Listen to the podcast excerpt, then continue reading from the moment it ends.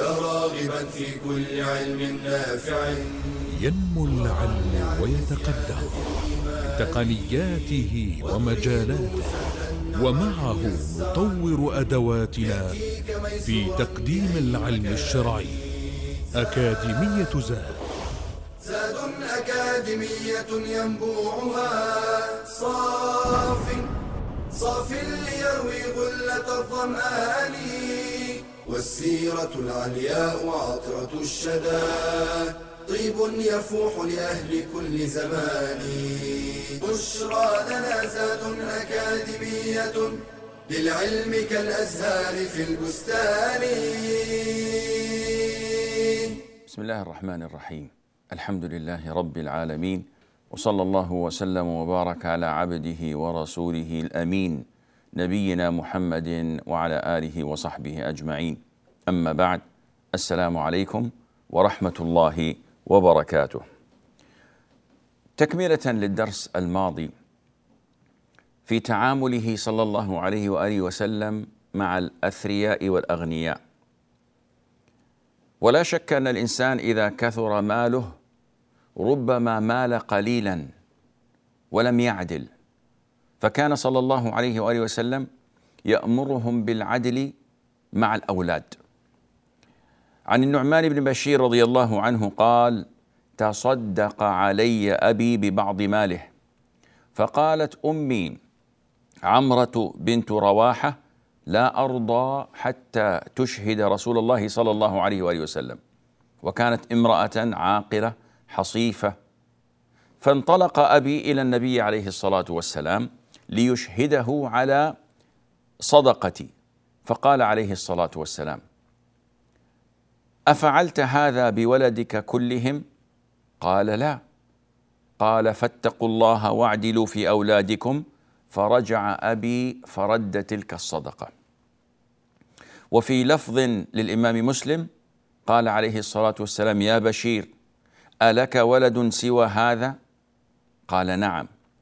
فقال أكلهم وهبت له مثل هذا؟ قال لا. قال فلا تشهدني اذا فإني لا أشهد على جور. لا شك أن الدلالة من هذا الحديث واضحة والحديث يفهمه كل أحد في أنه يجب أن يعدل المسلم في العطية وفي الهبة بين أولاده. وهذا الأمر بالعدل من النبي عليه الصلاة والسلام يقتضي الوجوب ليس على الاستحباب. وأن تفضيل أحد الأولاد أو تخصيص أحدهم دون الباقين ظلم وجور ولا أدل من أن النبي عليه الصلاة والسلام امتنع عن الشهادة في مثل هذا الموضوع الخطير ليدل على تحريم التفضيل بين الأولاد في العطية. ومن المعروف والملاحظ أن مثل هذا التفضيل يؤدي غالبا إلى القطيعة قطيعة الأرحام. يؤدي إلى عقوق الأولاد لآبائهم. وكلنا يعلم ما أدى إليه الحسد. وما فعله أخوة يوسف عليه الصلاة والسلام عندما لمسوا محبة أبيهم ليوسف وهو نبي من أنبياء الله يعقوب عليه الصلاة والسلام. ما كان ليجور أو ليظلم لكن فقط لوجود الحب القلبي حسدوا أخاهم وفعلوا فيه ما فعل. ويؤيد ذلك ما جاء في صحيح الإمام مسلم أن النبي صلى الله عليه وآله وسلم قال فأشهد على هذا غيري. ثم قال له أيسرك أن يكونوا إليك في البر سواء؟ قال بلى. قال فلا إذن. شوف النبي عليه الصلاة والسلام يربط بين الأمور كي تكون مفهومة عقليا ومنطقيا للإنسان. فالآن أنت عندك خمسة أولاد. أتحبهم أن يكونوا في البر متساوون؟ هل تريد منهم أن يبروك بنفس الدرجة والجودة والكمية؟ فقال البشير ابن سعد نعم. فقال عليه الصلاة والسلام فلا إذن. إذا ما يصلح أنك تفضل أحد على الآخر. إن أردت أن يكونوا متساوين في البر فساوهم أيضا في العطية والهبة. واختلف أهل العلم في المساواة بين الذكور والإناث. فمنهم من قال في الهبة والعطية لابد أن تقسم بينهم كقسمة الإرث وأن للذكر مثل حظ الأنثيين. بناء على أن الله عز وجل قسم ذلك بين الأولاد في قسمة الميراث. فأثناء الحياة في ظنهم وفي اعتقادهم قالوا إن هذا هو الأولى بل ذهبوا إلى وجوب ذلك. ومن أهل العلم من قال إن العطية تختلف عن الميراث. فالعطية يجب فيها التساوي بين الذكور والإناث لعموم الأدلة الواردة ولأن النبي عليه الصلاة والسلام وضع لنا الحجة العقلية التي نقيس بها فقال أيسرك أن يكونوا إليك في البر سواء؟ ذكورا وإناثا صغارا وكبارا. فإذا إن كنت تحب أن يكونوا لك في البر سواء فكذا لا بد أن تكون لهم في العطية سواء. وهنالك فرق بين النفقة والعطية والهبة. فلا يجب العدل في النفقة لأن النفقة مرهونة ومرتبطة بالحاجة. بينما الهبة والعطية مرهونة بالمحبة. فلذا كان واجبا أن يساوي بين أولاده في الهبة والعطية. أما بالنسبة للنفقة فأمرها مختلف. فمثلا الفتاة نفقتها أقل من نفقة الولد في الغالب لأن الولد يخرج من البيت يحتاج إلى مال للسيارة إلى وقود إلى إصلاح يحتاج إلى مال كرجل. بينما الفتاة في الغالب في البيت لا تحتاج إلى مثل هذه النفقة. ولكن إن أتينا إلى الثياب والحلي والأمور التي تحتاجها الفتاة والمرأة فهي تنفق أضعاف ما ينفق ما ننفقه على الولد. الولد لا يحتاج إلا إلى ثوب. لا يحتاج إلا إلى مثلا فلينة وبنطال رياضة يلبسه طيلة العام. ولذلك عرف عن بعضهم أنه ما يلبس إلا السروال والفلينة. بينما المرأة تحتاج هذه نشئت في الحلي ونشئت في الجمال والدلال فلا بد لها من فساتين لا بد لها من ثياب لا بد لها من حلي. تختلف عن أخيها.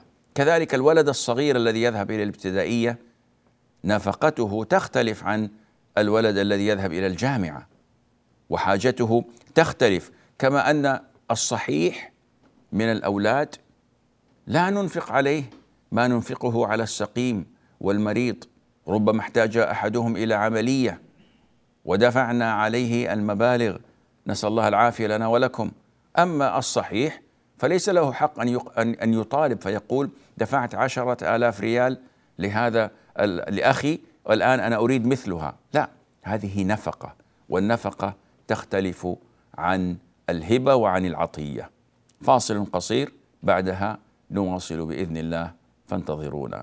بشرى أكاديمية للعلم كالأزهار في البستان.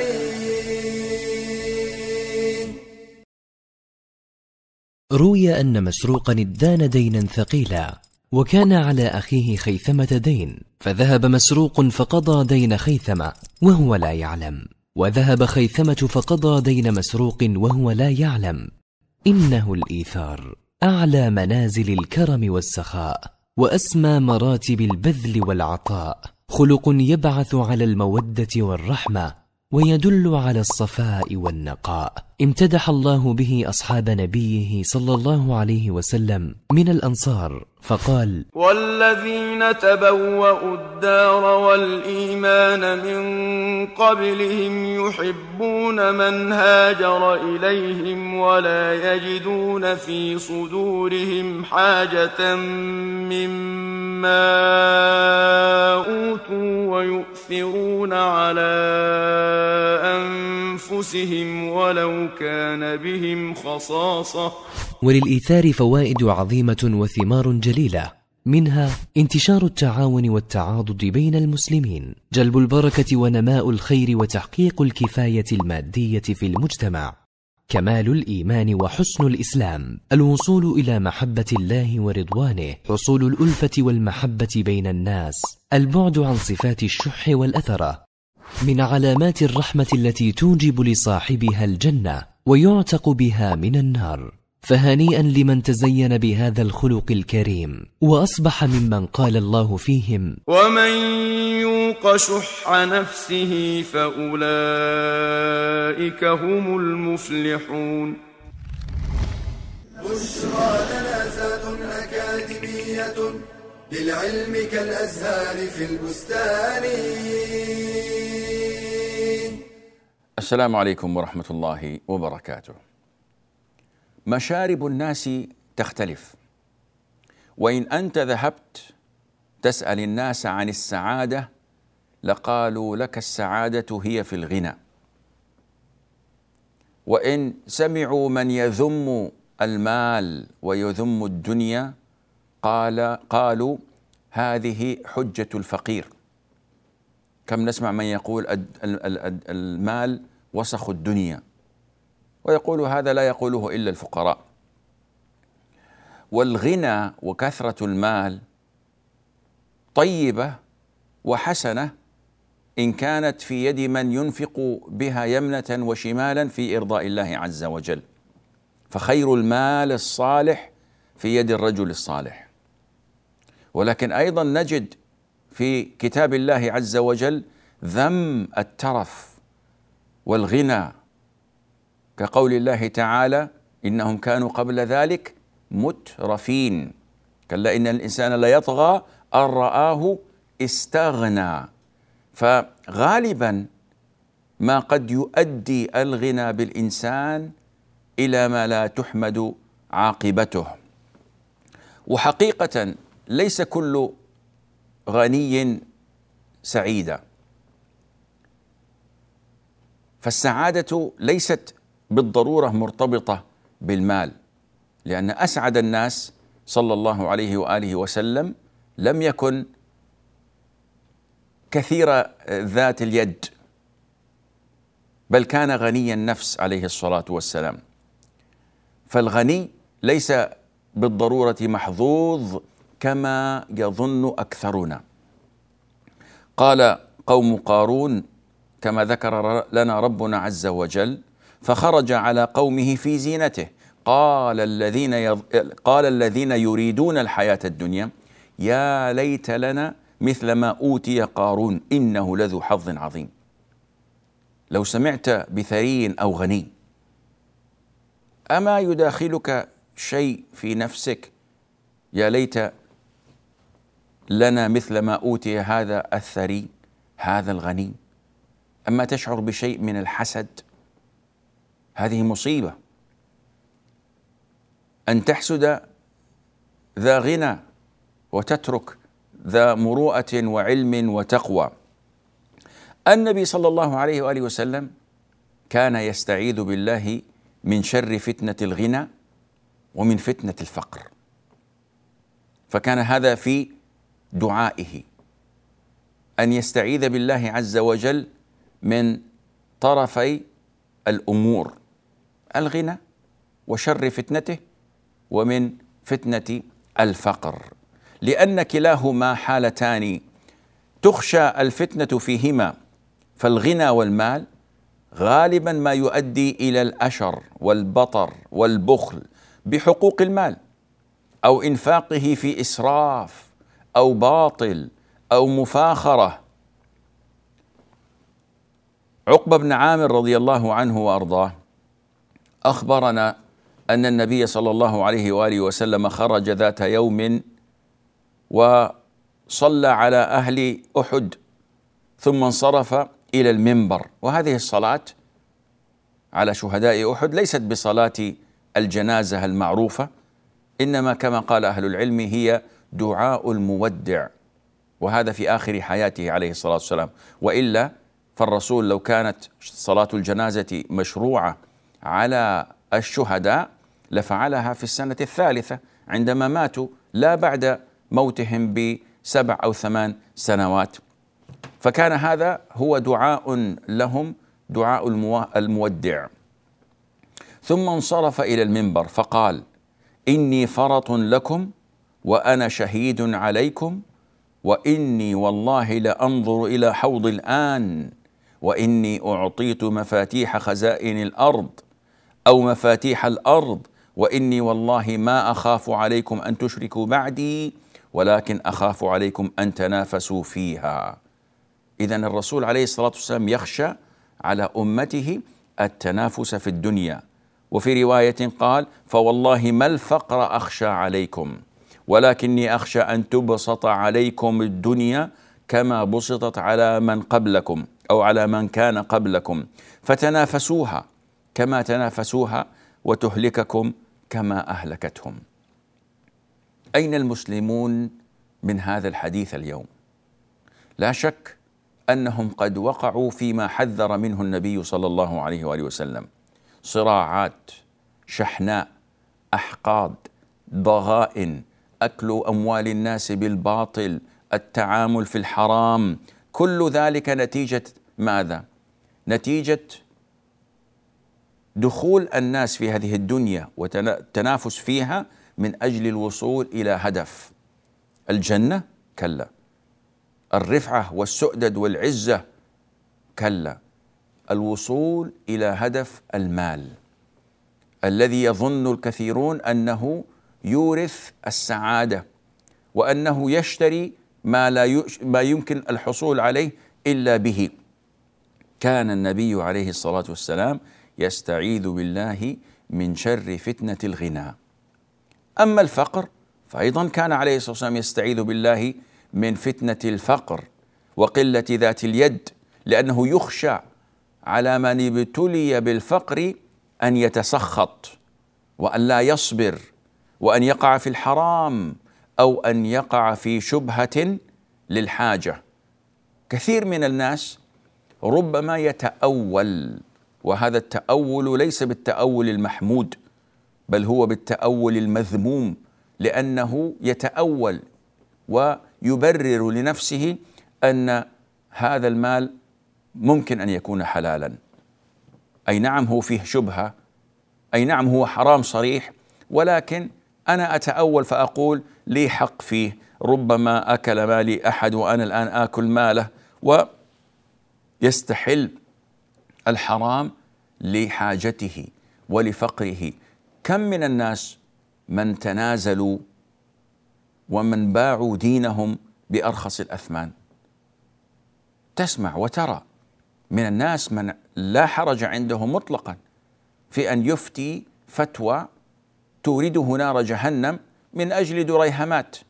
باع آخرته بدنيا غيره. نسأل الله الثبات حتى الممات ونسال الله عز وجل أن يعافينا وإياكم. اذا السعادة ليست في المال. هذا ما بينه لنا وجلاه لنا نبينا صلى الله عليه وآله وسلم. إذ الغنى غنى النفس القناعة الرضا بما عندك. هذا أعلى مراتب الغنى. وكم من ثري غني عنده من المليارات ولكن ليست عنده القناعة ولا تجد في قلبه الرضا وهو أتعس الناس نسأل الله العافية.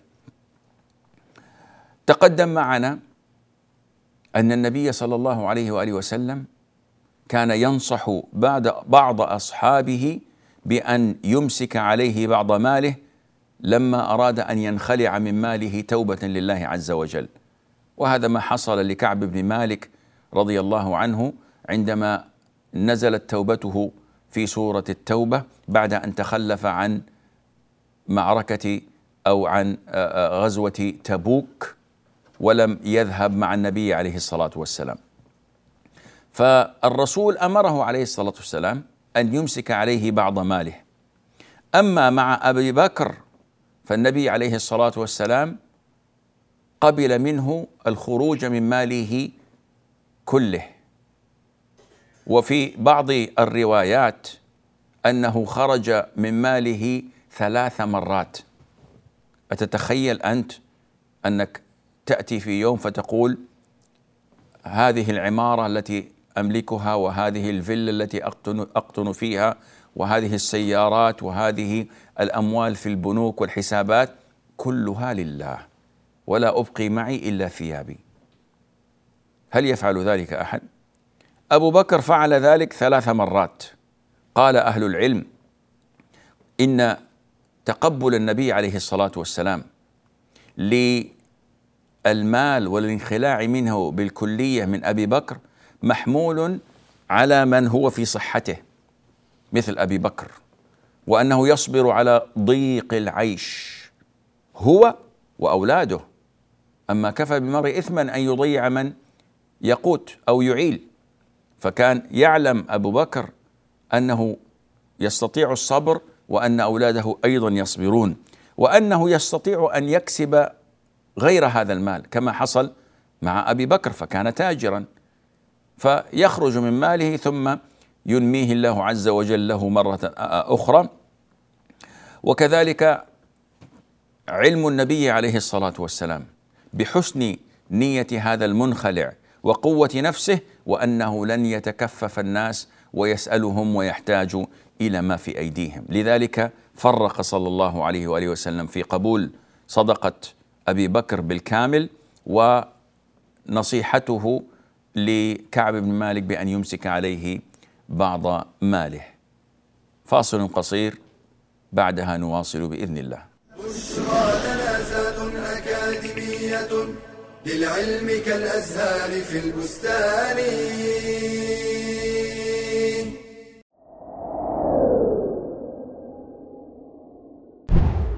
ما يريد الله ليجعل عليكم من حرج ولكن يريد ليطهركم. ولكن يريد ليطهركم وليتم نعمته عليكم لعلكم تشكرون. من رحمة الله تعالى بعباده رخص لهم في المسح على الخفين والجوارب في الوضوء بدلا من غسل الرجلين وذلك بالمسح مرة واحدة أعلى الخف الأيمن باليد اليمنى وأعلى الخف الأيسر باليسرى مفرجا أصابعه. مبتدئا من أصابع رجليه إلى بداية ساقيه. يمسح على الخفين معا أو يبتدئ بالخف الأيمن ثم الأيسر. فالأمر في ذلك واسع بشرط أن يكون الخف طاهرا من النجاسة وأن يكون ساترا للقدم مع الكعبين وأن يلبسهما على وضوء كامل. ومدته يوم وليلة للمقيم وثلاثة أيام بلياليها للمسافر. يبدأ احتسابها من أول مسح بعد انتقاض الوضوء. فلو توضأ لصلاة الفجر مثلا ولبس الخفين ثم انتقض وضوءه الساعة التاسعة صباحا وتوضأ في الساعة الثانية عشرة ومسح على الخفين فيبدأ احتساب المدة من الساعة الثانية عشرة لا من الساعة التاسعة. ويكون المسح في الحدث الأصغر وأما الحدث الأكبر فيجب فيه الاغتسال الكامل. ومن خلع خفيه أو انتهت مدة المسح فوضوءه صحيح ما لم ينتقض بناقض آخر. فإن أراد المسح مرة أخرى وجب عليه أن يتوضأ اولا وضوءا كاملا يغسل فيه قدميه ثم يلبس الخف ويراعي الشروط السابقة.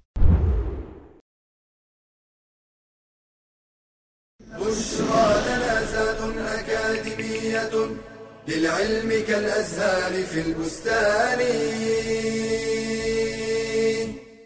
السلام عليكم ورحمة الله وبركاته.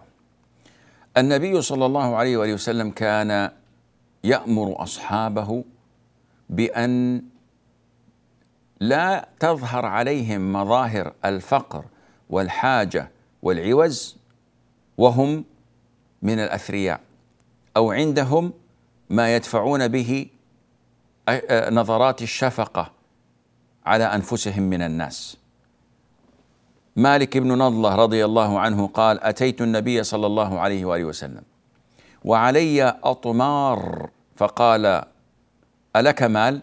قلت نعم قال من أين المال؟ قلت من كل المال قد أعطاني الله من الإبل والبقر والغنم والخيل والرقيق قال فإذا آتاك الله مالا فليرى أثر نعمته أو فليرى أثر نعمة الله أو فليرى أثر نعمة الله عليك وكرامته. إذا ما نراه من بعض الأثرياء من مظاهر المسكنة والضعف والثياب البالية والرائحة المنتنة وهو يحتفظ بالملايين هذا لا شك أنه مخالف لهدي النبي عليه الصلاة والسلام وكفران للنعمة. ومن يوق شح نفسه فأولئك هم المفلحون. هذا بخل هذا تقتير. قد تجد الإنسان عنده ملايين وأولاده محتاجون يتكففون الناس. ما ينفق إلا بالقطارة كما يقال. ولا يدري أنه إن مات ورث أولاده المال وربما بغوا وطغوا فيه وصبحوا ومسوا هذا الميت باللعن على ما حرمهم منه. ما ينبغي للمسلم أن تكون تلك حاله. جابر بن عبد الله رضي الله عنهما يقول أتانا النبي صلى الله عليه وآله وسلم فرأى رجلا ثائر الرأس فقال أما يجد هذا ما يسكن به شعره؟ سبحان الله. حتى على عهد النبي عليه الصلاة والسلام الرجل يكون شعره منكوشا. غير مرتب ثائرا هذا أمر مقزز. هذا أمر تمجه النفوس السليمة. الآن نجد من شبابنا نسأل الله لهم العافية والهداية من عنده هذا ما يسمونه الكدش. يعني شعره يربيه وينميه حتى يصبح كالشجرة. والشعر مقزز جاف. مليء ب آه، آه، آه، ما ما ما أدري لا علم لي ربما بالبق والقمل والحشرات إن لم يكن من الحيوانات الأليفة. مصيبة. تجد في هذا الشعر يعني من الكائنات ربما لو أتوا من الغابات الاستوائية لوجدوا فيها أشياء نادرة الوجود. وهذا الصبي ولا وهذا الشاب يفعل ذلك تقليدا للغرب لفتا للانتباه عندهم عقد مساكين يعني نفسية. يريدون لفت الانتباه يريدون شيئا من الاهتمام وليس هذا من هدي الرسول عليه الصلاة والسلام، ليس هذا من دين الإسلام، من تشبه بقوم فهو منهم كما يقول ابن عمر رضي الله عنهما في حديث الرسول عليه الصلاة والسلام، ومن تشبه بقوم فهو منهم. أتحب أن تحشر مع اليهود والنصارى؟ قال عليه الصلاة والسلام: أما يجد هذا ما يسكن به شعره؟ إذا إظهار نعمة الله تعالى عليك هذا من السنة ومن شرع الله بشرط أن لا يكون هنالك فخر أو كبر أو خيلاء. اذا هذه أمور محرمة. تجنب الكبر تجنب الخيلاء والفخر. قال عبد الله بن عمر رضي الله عنهما أن النبي صلى الله عليه وسلم قال لا ينظر الله إلى من جر ثوبه خيلاء. متفق على صحته. وفي رواية البخاري من جر ثوبه مخيلة لم ينظر الله إليه يوم القيامة. قال النووي الخيلاء والمخيله والبطر والكبر والزهو والتبختر كلها بمعنى واحد وهو حرام. كما قال شيخ الإسلام ابن تيمية رحمه الله والأصل في ذلك قوله عز وجل إن الله لا يحب كل مختال فخور وقوله ولا تمشي في الأرض مرحا. وقال عز من قائل كالذين خرجوا من ديارهم بطرا ورئاء الناس. كل هذه أمور مذمومة. الخيلاء والبطر والمرح كلها من الأمور التي ذمها الله عز وجل. يقول ابن تيمية وإسبال الثوب تزيينا موجب لهذه الأمور. اذا الامر خطير. أخرج الإمام البخاري في صحيحه عن ابن عمر رضي الله عنهما أن النبي صلى الله عليه وسلم قال بينما رجل يجر إزاره من الخيلاء خسف به فهو يتجلجل في الأرض إلى يوم القيامة.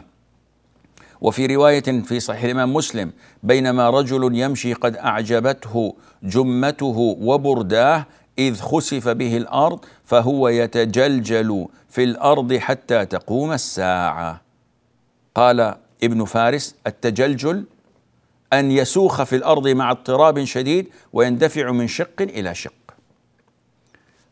هل يمكن أن ترى فقيرا يختال وهو يجر ثوبه؟ الغالب أن الفقير ليس عنده ما يجر ثوبه به وإن فعل فإنه لا يصحب ذلك خيلاء الخيلاء في من عنده مال الخيلاء من يذهب إلى الخياط فيقول له انزل بالثوب زد في نزوله حتى يمس الأرض وتراه يلبس بشته أو المشلح وهو يجر في الأرض. هذا هو الخيلاء. إن قيل له يا أخي السنة إن قيل له فعل الرسول عليه الصلاة والسلام إن ذكرت له أحاديث الترهيب من مثل هذه الكبيرة تكبر. ولم يجد أن فعله ذلك فيه أي بأس. وهذا هو الكبر الذي يخشى على صاحبه. لا كبر ولا بطر ولا مخيلة ولا ز... يعني يزهو الإنسان بمثل هذه الأمور. وقد أخبر عليه الصلاة والسلام أنه لا يدخل الجنة من كان في قلبه مثقال ذرة من كبر. مصيبة. اذا هذا الذي أوتي المال ينبغي أن يتقي الله عز وجل في ماله.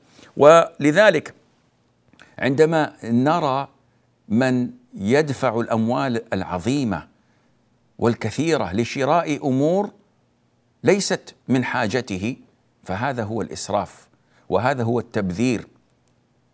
الله عز وجل يقول ولا تسرفوا ويقول إن المبذرين كانوا إخوان الشياطين إنسان يشتري سيارة بخمس أو ست ملايين ريال يشتري فيرون يشتري سيارات كالبنتلي وكذا أشياء ثمينة للغاية.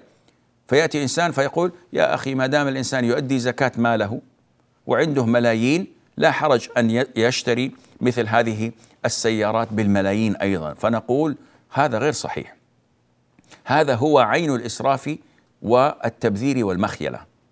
ولذلك النبي صلى الله عليه وآله وسلم عندما يقول ما ملأ ابن آدم وعاء شرا من بطنه إن كان فاعلا بحسب ابن آدم بضع لقيمات يقمن صلبه فإن كان فاعلا ولا بد فثلث لطعامه وثلث لشرابه وثلث لنفسه أو للهواء أو كما قال عليه الصلاة والسلام.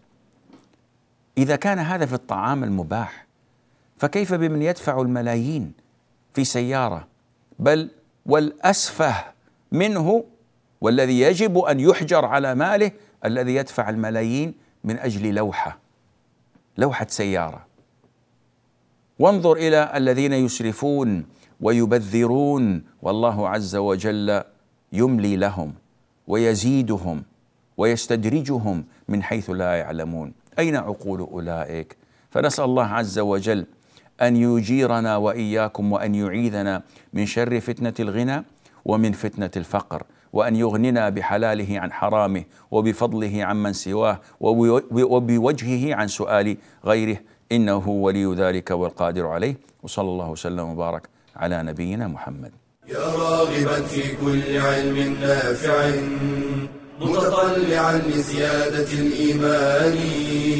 وتريد سهلا النوال ميسرا يأتيك ميسورا بأي مكان. زاد زاد أكاديمية ينبوعها. صاف صاف ليروي غلة الظمآن. والسيرة العلياء عطرة الشدى. طيب يفوح لأهل كل زمان. بشرى لنا زاد أكاديمية للعلم كالأزهار في البستان.